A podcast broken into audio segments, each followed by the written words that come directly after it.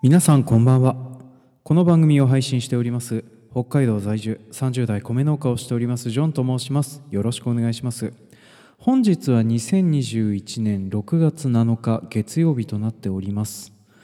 えー、ようやっと北海道の農業者としてはですね多少気が休まるシーズンがやってまいりました、まあ、6月比較的あのいろんな田植えとかそういうふうなものも終わりまして、えー、ここからは延々と管理作業に入って、まあ、最初の収穫物になるのはニンニクとブロッコリーどっちかになるかなというふうな状況となっておりましてね、えー、まあ収穫もなければ種まきもない、えー、あるのはひたすら草との戦いというふうなことでね、まあ、ここ最近はずっと表に出て、えー、除草剤をかけたり刈払機を使って草を刈ったりあとはあのカルチをかけたりとかね、まあ、そんなようなことをひたすらするシーズンとなっております、まあ、ただそれほど急いで時間に追われてやるような仕事がないというふうなこととなっておりまして、まあ、6月はですね比較的お休みが取れるような状況となっておりまして、えー、まあ多い方なんですよ。6月にですね月に4日もお休みがいただけるという、ま、そんなような状況となっておりますけれども、まあ、皆さんいかがお過ごしでございましょうかね。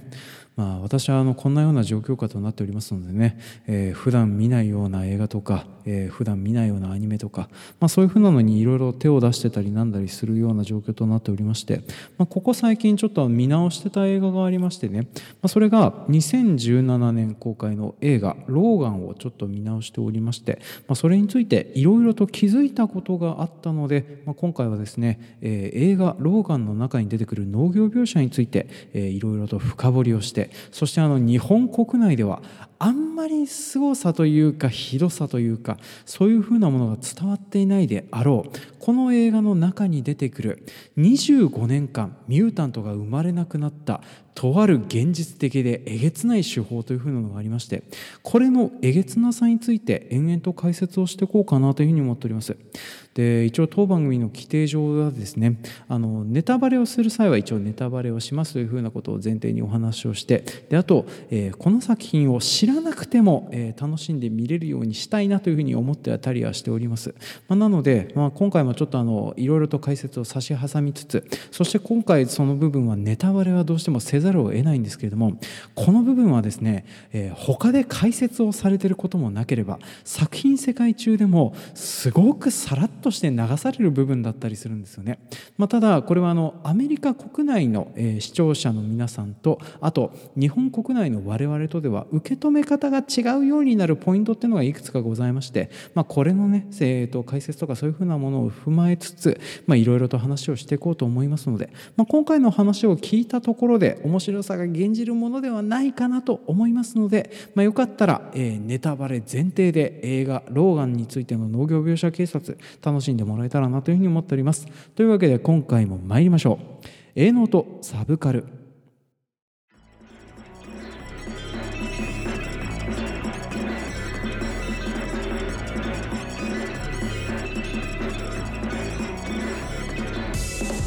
この番組は北海道の中心部札幌市のちょっと東側にある江別市在住のジョンさんが日々の営農と日々摂取しているサブカルについてお話をしていくオーディオエッセイ番組となっております。で本日扱いますのは2017年公開の映画「ローガン」を扱っていこうと思います。でこちらの映画はですね、えー、X メンシリーズというふうに言われている、まあ、ヒーローもののシリーズの第10作目に数えられる作品となっております。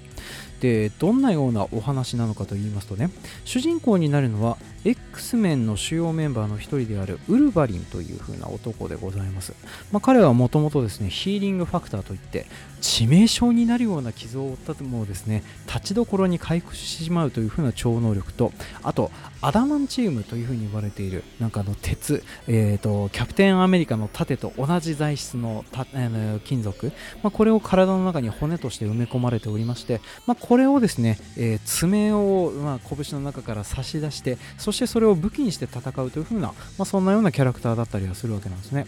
で、えー、今回そういうの舞台になりますのは2029年のメキシコからお話はスタートしていきますと。で主人公になるウルヴァリンはですね基本的に不老不死の男なんですよね。生まれた年齢がいくついくつなのかっていう風なのも作中の方ではよく分かってなくて、まあ、非常に長い年月、えーと、見た目も変わらず生きていたっていう風なキャラクターだったりはするんですけどもその、えー、不老長寿もですねどうも、えーと、老いが来ててあの、まあ、能力もどんどんどんどん、えー、弱まっているという風な状況になってたりはしておりますと。で映画冒頭ではですねなんかあの普通に一般人と喧嘩をするんだけれどもその一般人との喧嘩にも手間取るようなぐらいウルヴァリンが弱体化しているっていう風なところが描かれてたりはしております。でウルヴァリンはメキシコでなんでそんなような感じで暮らしているかというとですね、まあ、メキシコであのタクシードライバーをしながら暮らしてたりはするわけなんですけれどもどうも X メンっていう風なのはこの時間軸この世界においてはすでに解体されるような状況となっておりましてウルヴァリンは、えー、X メンのリーダーだったあのチャールズ・エグゼビアことミスター X、えー、彼をですね、えーま、介護して暮らしながらそしてあの日銭を稼いでそしてなんとか日々暮らしているという風な状況となってたりはするわけなんですね。で一緒に暮らしているのがですねあの通常だったらヴィランといって悪役側の方に回ることが多いキャリバンというあのミュータントを探す能力を持っているミュータントがおりましてね、まあ、彼がどうもいろいろあってあの、まあ、嫌なことがあったんでしょうね。あの、まあ、チャールズ・エグゼビアことミスター X と、えー、ウルヴァリンと一緒に暮らしているという風な状況となっておりますと。でそんなところにですね、えー、ちょっと正体がわからないけれどもローラという風な女の子を連れて、えーと、カナダの国境まで行ってくれないかという風な依頼を受けましてでそこからこのローラという風な女の子を連れて、え、ウルヴァリンとそれとミスター X とキャリバンの逃走劇みたいなものが始まっていくっていう風なお話だったりはするわけなんですね。でそんなようなお話となっておりますので、えー、基本的にすごく話としてはですね、世界の平和とか、ミュータント同士の、ミュータントと人類の和解の話とか、まあ、そういうようなものっていう風なのが描かれなくて、すごく地味な話だったりはするわけなんですけども、まあ、私はこういう地味な、えー、スピンオフ短編的な作品という風なのがですね、大好物でございまして、まあ、この映画も非常に楽しく見れたかなというふうには思ってたりはしております。で、この映画の中ではですね、あの、他ののミュータントという風なのが非常に出てこないような作品となっております。で、X 面の面白さの一つのにはですね、いろんな超能力を持ったミュータントと呼ばれている、あの、人間の中から突然変異で超能力のようなものを生まれて持ってってきてしまった。人々というふうなのが出てくる作品だったりはするんですけどもそれがどうもですね、え、25年前から一切突然変異の子供たちが生まれなくなってしまってそして、え、ミュータントの数がどんどん減っていってしまったっていうふうな状況になってたりはするわけなんですね。でそんな中であのもう種族としても終わりかけているような中であのなんとか生きていかなければならないというふうなところで一年発起して戦っていくっていうふうな姿をですね、まあ、見ているのがすごく私は好きであのこの映画良かったなっていうふうには思ってたりはするわけなんですけども、まあ、世間的には一応あのアカデミー賞的な部分とかでもノミネートされたりするような、まあ、そんなような映画にはなってたりはするわけなんですけれどもやっぱりあのヒーローものがお好きな方からはですねちょっと微妙な扱いを受けることでおなじみの映画だったりはしております。まあ私はすごく好きなんですけどね。まあでもそしてそういうふうな扱いを受ける理由っていうふうなのもですねこの映画があの他の X メンシリーズと比べてですね違うスタンスをとっているっていうのがでかいのかなっていうふうに思っております。っていうのも、この映画は言ってしまえば、西部劇においての、えー、許されざるものみたいな感じでですね、あのヒーロー映画の中においての映画、許されざるもののようにですね、あの実際の,、えー、のヒーローがこういうふうに存在していたとしたら、そういうふうな虚飾を剥がいで、現実の中に落とし込んだらこんな感じになってるんじゃないかっていうふうな、そういうふうな現実感とか生活感とかそういうふうなもののやだみを見せるような作品だったりはするわけなんですね。で、その辺の部分があるおかげで、ちょっとあのヒーローものとしての懸念みたいなものが薄いのかなみたいなことを思われてたりすることは多いんですけれども、でも私はこの、えーと、生活感があるあのウルヴァリンの生活とか、あとあのヒーローがヒーローを介護するという風な貴重なシーンが見られるっていう風なところがですね、まあ、私はあの作品として非常に好きな話かなっていうふうには思ってたりはしております。で、そんな感じでですね、この作品、まあ私は非常に好きなんですけれども、えー、好きな理由にはですね、ちょっとあの、この、ここの映画の中で描かれている農業描写がですね、意外といい味を利かしているような使われ方をしてるんだけれども、けれども、えー、今回はあの、話すようなことはですね、今のところいろいろ調べたんですけども、えー、私の同じようなことに行き着いてる人っていう風なのが誰もおられないような作品となっておりますので、まあ、狙い目かなというふうに思いましてね、まあ、今回はちょっといろいろとその辺の部分を深掘りしてお話をしていこうかなというふうに思っております。で、まあ、冒頭の方でもお話をしましたけれども、こちらの方の解説はですね、作中においてもほとんどされないし、あとは吹き替えとか字幕とか、見るバージョンによっては全く解説というか、あの役自体が抜け落ちてるっていう風なものもあったりするような、そんなような、えー、すごく微細な要素だったりはするわけなんです。なんですけれども、そこの部分、本当だったら、アメリカの国内だったらもしかしたらすんなりと受けられた部分じゃないかなっていう風な部分も踏まえて、まあ、今回は細かく解説をしていこうと思います。で、こちらのような部分のネタバレを食らったところで、この映画を楽しんで見れるかなとは思っておりますので、まあ、よろしかったらネタバレ込みで、えー、ちょっとお付き合いいただけると嬉しいかなというふうに思っております。で、えー、今回のお品書きなんですけども、まず、えー、前編ではですね、え今回のお話の根幹になるような部分での、え農業描写でありますところの、えクローン操作されたスーパーコーンというふうに字幕が出てたトウモロコシ畑があるんですけども、まあ、これについての、え翻訳とかそういうふうなものについての解説を前編の方で、え詳しくやっていこうかなというふうに思っております。で、こちらを踏まえた上で、後編ではですね、えー、まあ、X メンフューチャーパストというふうな作品の中に出てきた、えー、政府が作ったミュータント虐殺マシン、センチネルっていうのがいるんですけども、このセンチネルよりも現実的でえげつないミュータント狩りというふうなのがどのように行われていたのかっていうふうなのを後編の方で詳しく解説をしておこうと思います。で、こちらについてはですね、映画見られた方、ああやってたんでしょっていうふうなのは、まあ多分分かっていただけたかとは思うんですけども、でもその、ああやってたんでしょがどれぐらいえげつないことなのかっていうふうなことはお分かりいただいてないかと思いますので、えー、まあよかったら聞いていただけると嬉しいなというふうに思っております。というわけで、えー、今回はだいたい30分から40分ぐらいで収めたいなというふうに思っておりますので、お付き合いのほどよろしくお願いいたします。前編、えー、マンソンさん一家に嫌がらせをしてくる飲料メーカーの農場で育てられているクローン操作されたスーパーコーンってどんなものなのか。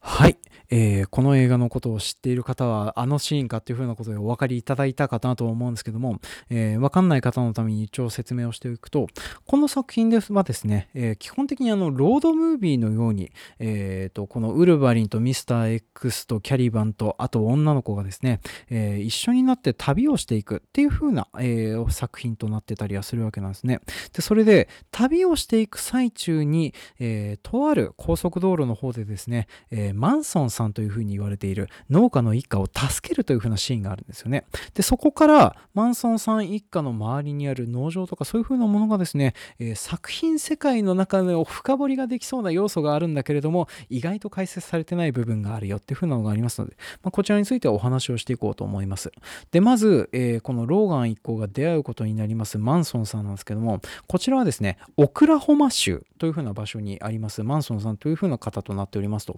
で、えーえー、一応本人たちはですね、農家というふうには言ってるんですけども、えー、何を育てている農家さんなのか、ちょっと、えーとまあ、描写の中からではですね、はっきりとしたことが言えないんですよね。え、出会った時にですね、どうもトレーラーでサラブレッドを4頭ほど積んで移動してたっていうふうなところを見ると限りはではですね、まあ、おそらくなんですけれども、え、サラブレッドを運んでいるっていうふうなことぐらいですから、まあ、まあ、マンソンさんは牧場主で特に競走馬を育ててらっしゃるんじゃないかなってっていうふうなのは思うんですよね。まあ、ただ、えー、マンソンさん自身がですね、えー、具体的に何を育てているような農家さんなのかっていう風なのは、それ以上の描写がなかったりするのでね、のあのアメリカの農家さんとかはですね、あの趣味で馬を飼っているなんてこともありがちだったりはするので、まあ、この辺のことはね、はっきりとしたことは言えないかなっていうふうには思いますね。で、あと、この作中にはでではですね、あのこのマンソンさん、セリフの中でですね、新しい脱穀機が欲しいっていうふうなことを言ってたりはするわけなんですね。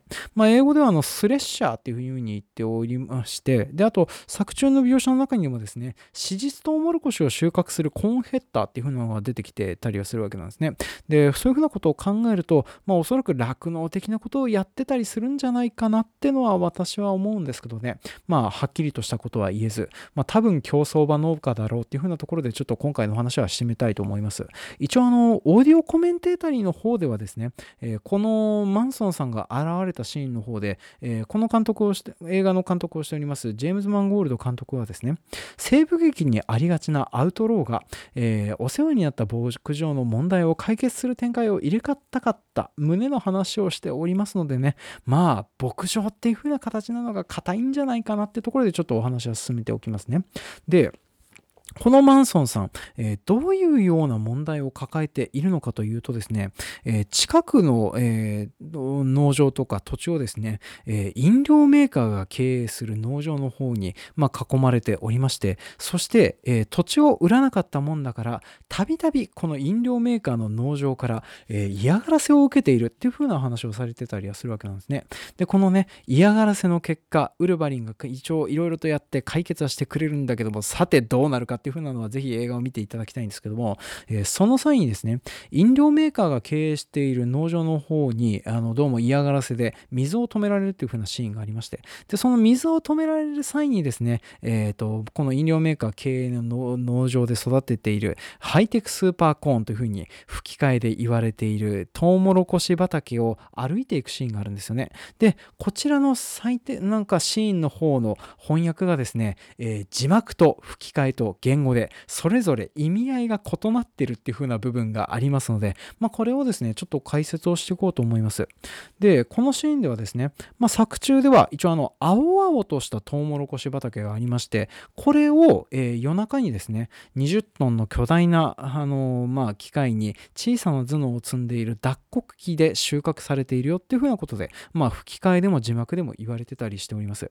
で、えー、吹き替えではハイテクコーン、字幕では遺伝電子操作された、えー、スーパーコーンというふうに訳されてるんですけども、こちらのトウモロコシは、えー、どちらの訳でもコーンシロップに加工されて飲料や食品に添加されているっていうふうなことをマンソンさんは説明してくれますと。で、このスーパーコーン由来のコーンシロップを飲むと、えー、健康に良い効果があって、マンソンさんの説明、これはあの、えー、字幕なんですけども、字幕の場合だと飲むとシャッキリして元気が出るっていうふうに言われてたりしております。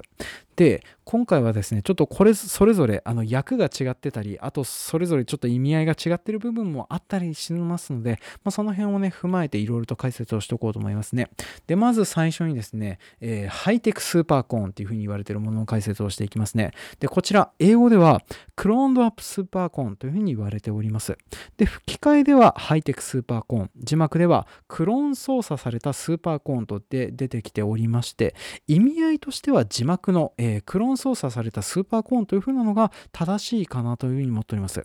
で、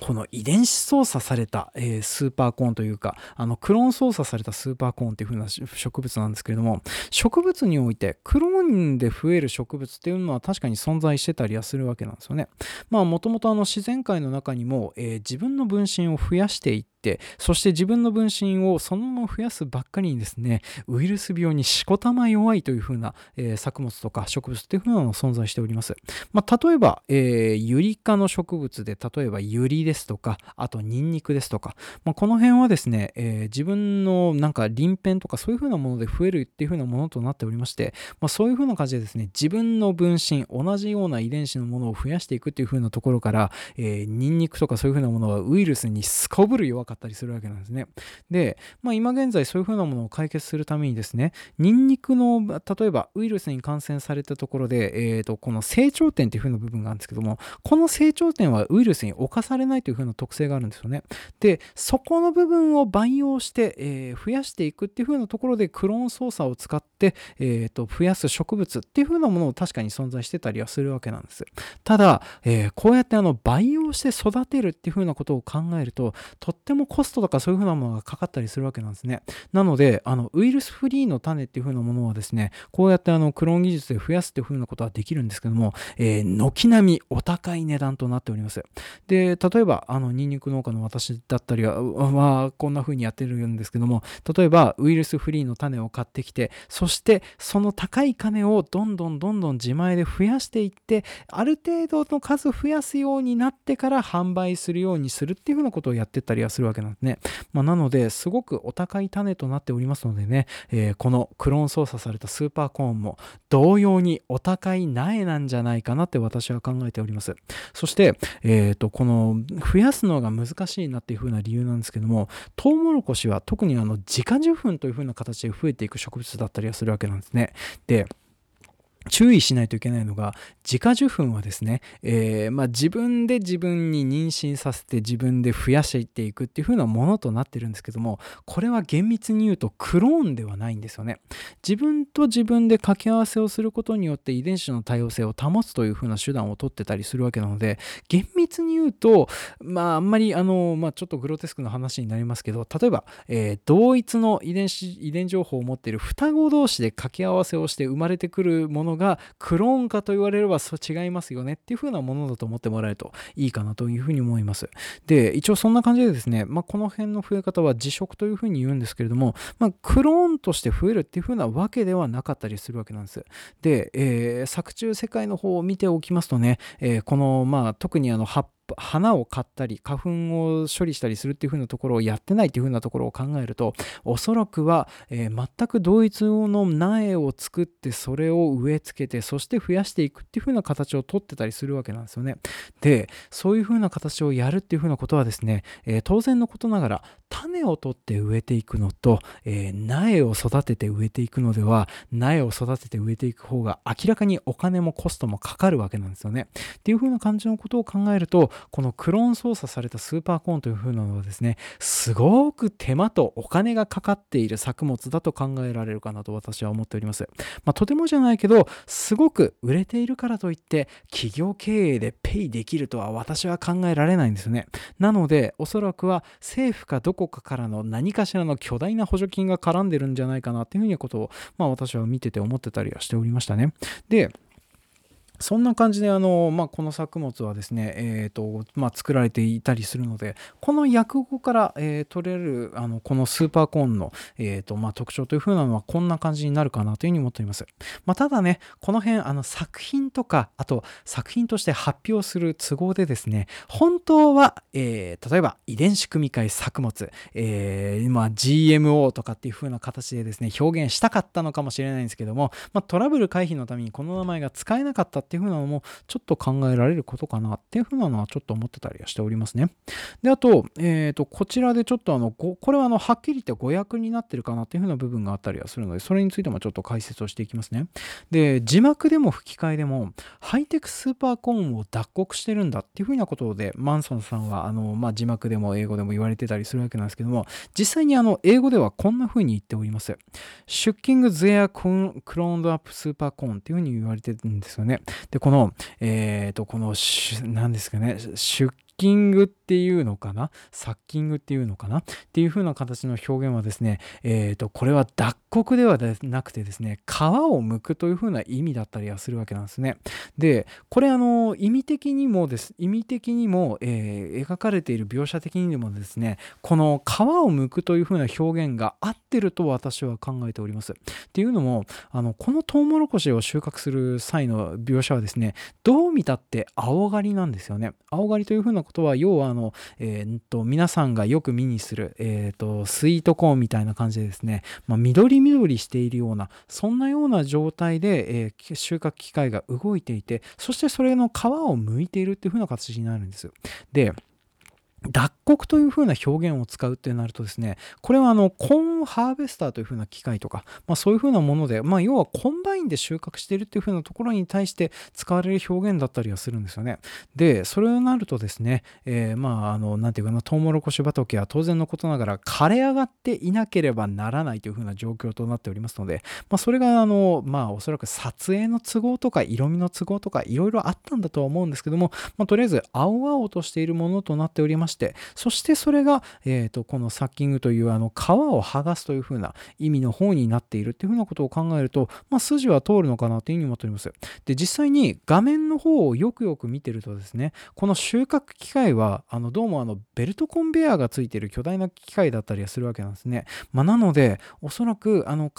にを剥きつつ中身の実がついた状態で、えーとまあ、タンクの中に溜め込んでいくっていう風な機械なんだろうなっていう風なことを、まあ、私は見てて思ったりしておりました、まあ、なので、まあ、この辺の部分でセリフ一つ変えるだけでこの辺の違和感をなくすように作ってたっていう風なことを考えると、まあ、ちょっとここは賢いんじゃないかなという風に思っております、まあ、これはですねあの色味優先で青々としたトウモロコシ畑に火を放ったクリストファー・ノードランとかだいぶ違う部分かなってちょっと思ってたりはしておりますね。で、えー、こちらのハイテクスーパーコーンこれがあのコーンシロップの原料になってそしてあのいろんな健康増進効果を持っているっていうふうに映画の中では言われてたりするわけなんですけども、えー、これはですねあのまあ確かに青々としてたものの方がじゃあのまあ原理的にはいいんじゃないかなっていうのはちょっと思ってたりしております、まあ、これについてはですね一番最後のあの飲むとシャッキリして元気が出るの部分の説明をしつつちょっと話をしていきますね。で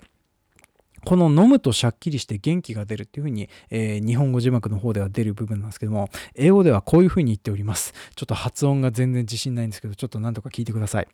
えー、It's in those drinks、uh, that everyone's having to stay awake, cheer up, feel strong, sexy, whatever っていうふうな感じで言ってたりはするわけなんですね。で、吹き替えではですね、英語的な、あの、英語のニュアンス的に非常に近いことを言っておりまして、こう言っております。えー、これらの、あの、今シロップは飲み物に入れるんだ。目が飲めば目が覚めて元気が出て性欲も湧くっていうようなことを言ってたりするんですよね。でこの後のセリフにはですね昔は嫌な気分になることもあったが今はこいつらのおかげでないっていうふうなことにもつい出たりするんですよね。まあ、ただ、この辺の部分の部分はですね、ちょっとあの、今回の説明には関係ない部分なので、ちょっと割愛をさせていただきます。で、この作品世界中ではですね、マンソンさんはこういうような理解をして、こんなような形で説明をしております。で、どうも、この、えーと、飲料メーカーが作っているハイテクスーパーコーンはですね、えー、こういうような効能を持っていて、そして、えー、コーンシロップに加工されて、そしていろんな食品とか飲み物の中中にこれが入っているっていう風な形の説明をされてたりするわけなんです。で、えー、このコーンシロップの作り方についてなんですけれども、まあ、コーンシロップ、えー、基本的にはですね、脂実コーンといった、あのさっき説明した乾燥したトウモロコシの脂質を取って、それから作られているものだったりするわけなんです。で、作り方っていう風なのはですね、えー、一旦コーンスターチを作ってから、そこの水分を抜いて、ふやかして粉砕して乾燥して作るっていう風な取り方をするわけなんですね。で、そこから、あの、の酵素で分解をしてそこから糖を作って、えー、コーンシロップっていうのもどんどん作ってたりするわけなんです。で、えー、この辺がですねおそらく薬用植物の特性とかそういうふうなことを考えると抜けちゃう恐れがあるんじゃないかなっていうのが考えられるかなと思います。なので、えー、このハイテクスーパーコーンはですね本来であれば、えー、て言うかなコンバインとかそういうふうなもので乾燥した状態で収穫した方が絶対に手っ取り早いのに、えー、手っ取り早いのをやめて、えー、わざわざ皮を剥いてその実を集めるなんていうふうなこともやるのはですねこういったあの熱を加えたり何だり処理したりするとこの薬効が抜け落ちてしまうからっていうふうなことが考えられるのかなというふうに思うんですね。で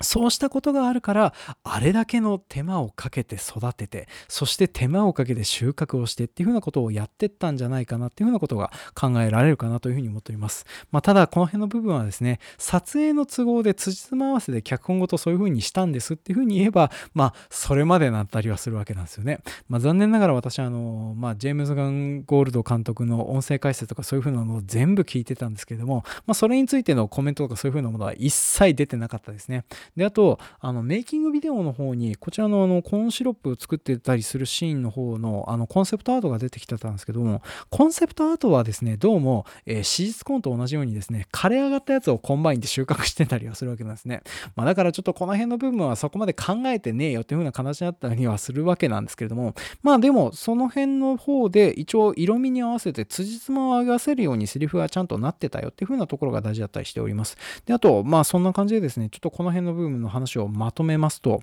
まあ、ローガン一行はですね、ここで後編の方で私がお話しすることになる、えー、センチネルより現実的なミュータント狩りの原料を目撃したというふうなシーンとなっております。で、この原料になりますのは、今のところはあの青狩りされたハイテクスーパーコーンとなっておりまして、で、マンソンさんというふうな一般の農家のおじさんが知っている表向きの、えー、これらの効能はですね目が覚めたり元気が出たり性欲も湧くよっていう風な説明がされるような、えー、効能となっておりますとでいろんな食品とか、えー、飲飲み物の中にこれらのコンシロップが使われているという風なものとなっております。でこれらを踏まえて後編で話す、えー、ザンダー博士という敵側の博士が出てくるんですけどね。こちらのセリフと合わせまして、まあ、今回これらの部分がですねいろんな植物品の中に入ってたりはするわけなんですけれども。でそれがどうやって、えーとまあ、えげつないことになっていくのかっていうふうなのは後編の方で詳しくお話をしていきます。後編センチネルより現実的でえげつないミュータント狩りはどのように行われたのかはい。では後編の方入っていきたいと思います。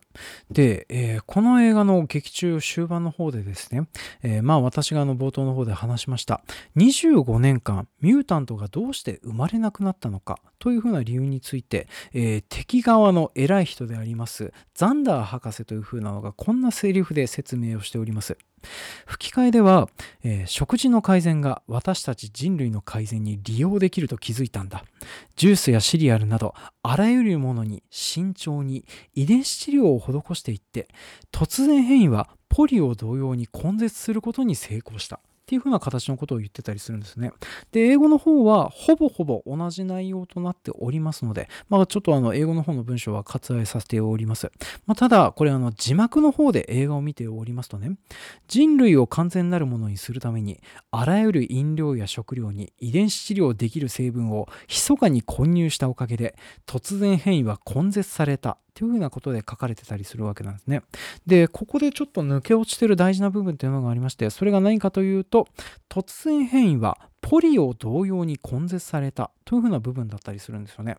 で、この辺の部分に注目してみるとですね、このミュータント狩りに使われてた、えー、まあ、要はあの、さっきのハイパーコーンから作られたコーンシロップが、まあ、食べ物の中に順繰りに混入されてったんだねっていうふうな話なんですけども、これがどうえげつないのかっていうふうなことを話をしていきますよね。で、これあの、平たく言ってしまうとですね、えー、ポリオというふうな病気、皆さんご存知の方もいらっしゃると思うんですけども、まあ、今現在、アフリカとかそういうふうなところでも問題になっているようなまあ、日本国内でも未だにあのワクチンとかそういうふうなものを接種しなければならないような、まあ、そんなような恐ろしい病気だったりするわけなんですけども、まあ、今現在こちらはですね、えーと、公衆衛生としていろんなところであのワクチンやら何やら打つことによってほぼ根絶するようなことができているものとなっております。で今回これがどういうふうに恐ろしいのかというとですね今回あの、まあ、作品の世界の中に出てくるミュータントたち彼らはですねもともと突然変異として人類のの中から出てきているような種族と言ってもいいようなそんなような人々なんですけども彼らの、えー、そういうふうな特質がですね病気として認められてそして秘密裏にではあるんですけれども公衆衛生の一環で根絶されていったっていうふうなことを考えるとですねそれってすごく恐ろしいことじゃないかなって私は思ってたりするんですよね。でそんなようなことをするわけないじゃんっていうふうに思われるのはですね、まあ、日本国内だとあまりこういうふうなことはやられないんですけどもただ海外とかアメリカにおいてはですね食べ物の中に公衆衛生の一環で病気とかそういうふうなものを予防する措置っていうふうなのはまま行われてたりするわけなんですよね。例えば日本国内ではあんまり馴染みがないんですけどね、えー、水道水にフッ素を添加するフロリデーションという風なものがあったりします。こちらはフッ素を水道水の中に混入することによってですね、えー、そしてあの飲んでいる人方の、えーとまあ、虫歯になるリスクを減らしていきましょうという風な取り組みだったりするわけなんですね。で、これあの、フッ素の含有量とかが、まあ、フッ素過剰に入ると、それはそれで病気になっちゃったりするんですけども、それがなくならず、えー、虫歯が根絶されるまでいかないけどど虫歯の数が減る。ギリギリのラインを狙って水道水にフッ素を添加していくっていうふうなことをやってたりするわけなんですね。でこれの公衆衛生をやってるおかげでですねアメリカの皆さん歯が綺麗だったりそしてあと虫歯が少なかったりっていうふうなことがあってたりするんですよね。日本国内でもこれやってくれないかなっていうふうに思うぐらいにはですねいい手段だったりはするわけなんですけどね。でこんな感じでですね他にもですね例えばこれあのツイッターの方で私あのこんなのありませんかっていうふうに聞いたところですね、まあ、いつもコメントをくださるタコの枕さんとあと鳥人さんよりこんなのもありますよっていうふうなことで垂れ込みがあったのがまず、えー、要素共感炎っていうふうなものがあったりしております。でこれはあの特に日本国内ではあんまり馴染みが薄かったりする病気の一つにですね用土欠乏症というふうなものがあります。でこれはですね、えーと、そういうふうなものに対策するために要素を強化した塩だったりするわけなんですね。で日本国内でこの用土欠乏症が起こりづらい理由っていうふうなのが要は、えー、この要素というふうな物質がですねね海藻に多く含まれてたりするおかげですね、まあ、我々は日常の食生活でよくこれらを設置したりすることができますしあと日本国内の土壌はですねこの要素っていうふうなものを多分に含んでおりましていろんな野菜とか、えー、作物とかそういうふうなものから、えー、作物の方に入っていってそれを食べることによってあの欠乏症にはならないで済んでたりするわけなんですね。ただ世界的にはこういうふうな用土欠乏症というか要素が不足する地域っていうふうなのも当然ありまして、まあ、それらの方で対あの対策をするために、まあ、要素を添加した塩とか要素を強化した塩っていうふうなのが、まあ、あの添加されるようになってたりはするわけなんですね、まあ、ちなみにこの要素が低下するとですね、えー、特にあのこれ体を作り始めている作り始めの乳幼児とかそういうふうなものに影響を与えるような物質となっておりますので、まあ、基本的にあの用土欠乏にならないようにするために、えーとまあ、妊娠中の人とかそういう風な形にはですね、まあ、要素強化炎っていう風なのをぜひとも取っていただきたいなという風にものになってたりはするわけなんですね。で、えー、もう一つ、あの、こちらはですね、えー、要素添あ養酸の、えー、穀物添加の義務という風なのがあったりしております。これあの2012年に、え、可決されてアメリカ国内で穀物に養酸を添加するという風なのを義務付けられてたりはするわけなんですね。で、この養酸もですね、え、妊娠中に不足すると胎児に悪影響が出るというふうに言われてたりするものだったりしております。で、この葉酸を、えー、穀物に強制的に添加することによってですね、まあ、胎児の先天性異常を予防するとか、まあ、そういうふうなことができましたよっていうふうなところで、えー、やられてたりするわけだったりするんです。で、こんな感じでですね、えー、もともと起こり得そうな病気とか、そういうふうなもののリスクに待機するためにですね、アメリカ国内ではいろいろな植物とか食物ですとか、水道ですとか、まあ、そういうふうなものにですね、えー、物質等添加して病気を予防するっていうふうなことをやってたりするわけなんですね。で、これがですね、ミュータントにも適用されて、突然変異は病気だよねっていうふうな形でやられてたりしてたわけなんですよね。で、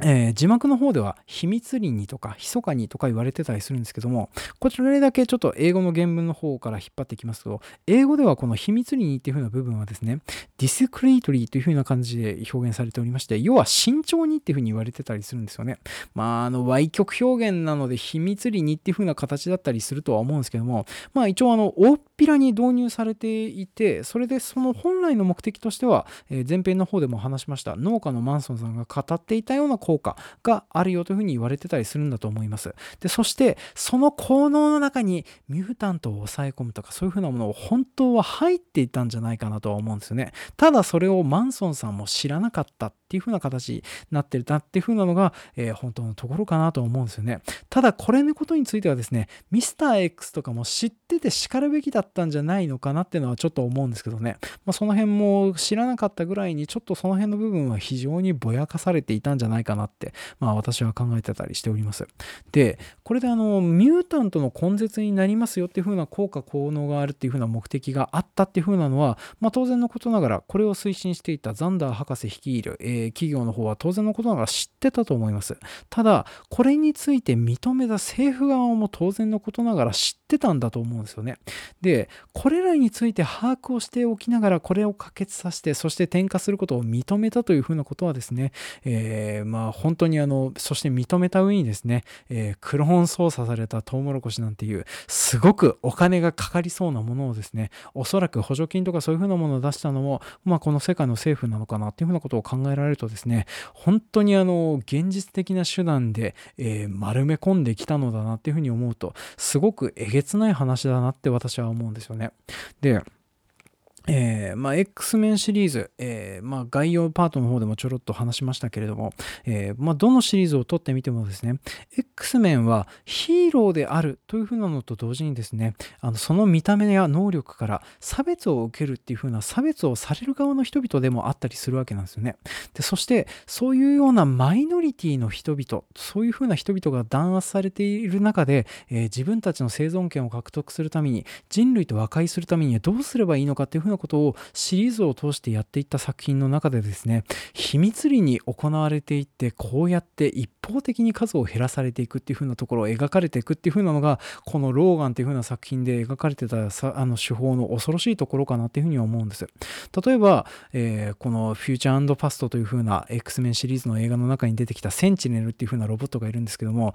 例えばこういうようなロボットが作られてそういう風な実態があるのであればヒーローはまだそれと戦うっていう風なことはできるんですなんですけれどもこれが公衆衛生の一環として出されたえー、ミュータント治療薬っていうふうなことが秘密裏に書いていた場合、えー、それに対してヒーローができることって何でしょうかねっていうふうな部分だったりするんですよ。でそしてこれが、えー、可決されてそういうふうな形で巻き込まれていくっていうふうになると、え今度こういうふうな形に対抗していくためにはですねヒーローがやらざるを得ないことっていうふうなのは、え一般大衆に対して説明をしていってこんなふうなことでひどいことがやられてるんだよっていうふうな証拠を集めていってっていうふうな形をやっていくのでそれはヒーローの仕事ではなくないかっていう風な状況になってたりするわけなんですよね。まあ、なのであのヒーローものとして描くことができないような非常にえげつなくて現実的なあのこのミュータントの弾圧手段がこれかなって私は思ってたりはしております。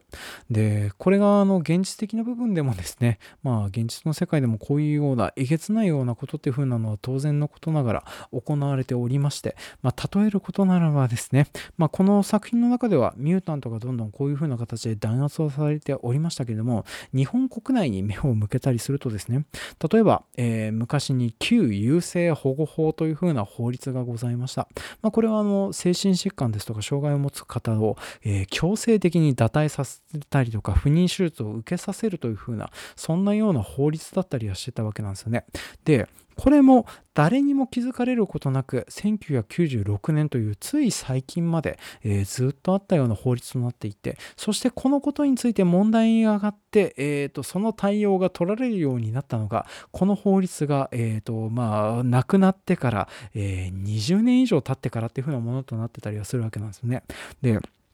もしこのローガンの世界がこのまま続いたとしてそしてこのミュータントの数が減らされたっていう風な問題が分かるようになってきたとしてそしてそのことに反応反対をしたり反応したりするミュータントはどれだけの数いるのかなっていう風なことを考えると、まあ、それをそれで考えるとすごくえげつない話だなっていう風に思ってたりするわけなんですね。でそんなような形となっておりますので、まあ、今回ちょっとこういう風な形でえげつなくねえかっていう風なところで説明をさせていただきました、まあただ実際のことの世界においてもちょっとこういうようなもうえげつないものっていう風なのは当然のことながらまだ行われているようなこともあるかなとは思いますので、えー、目を向けていくっていう風なことは大事かなってところで今回のお話は締めさせていただきたいと思います。というわけで、えー、今回もなかなかとお聴きくださいましてありがとうございました。では次回もお楽しみに。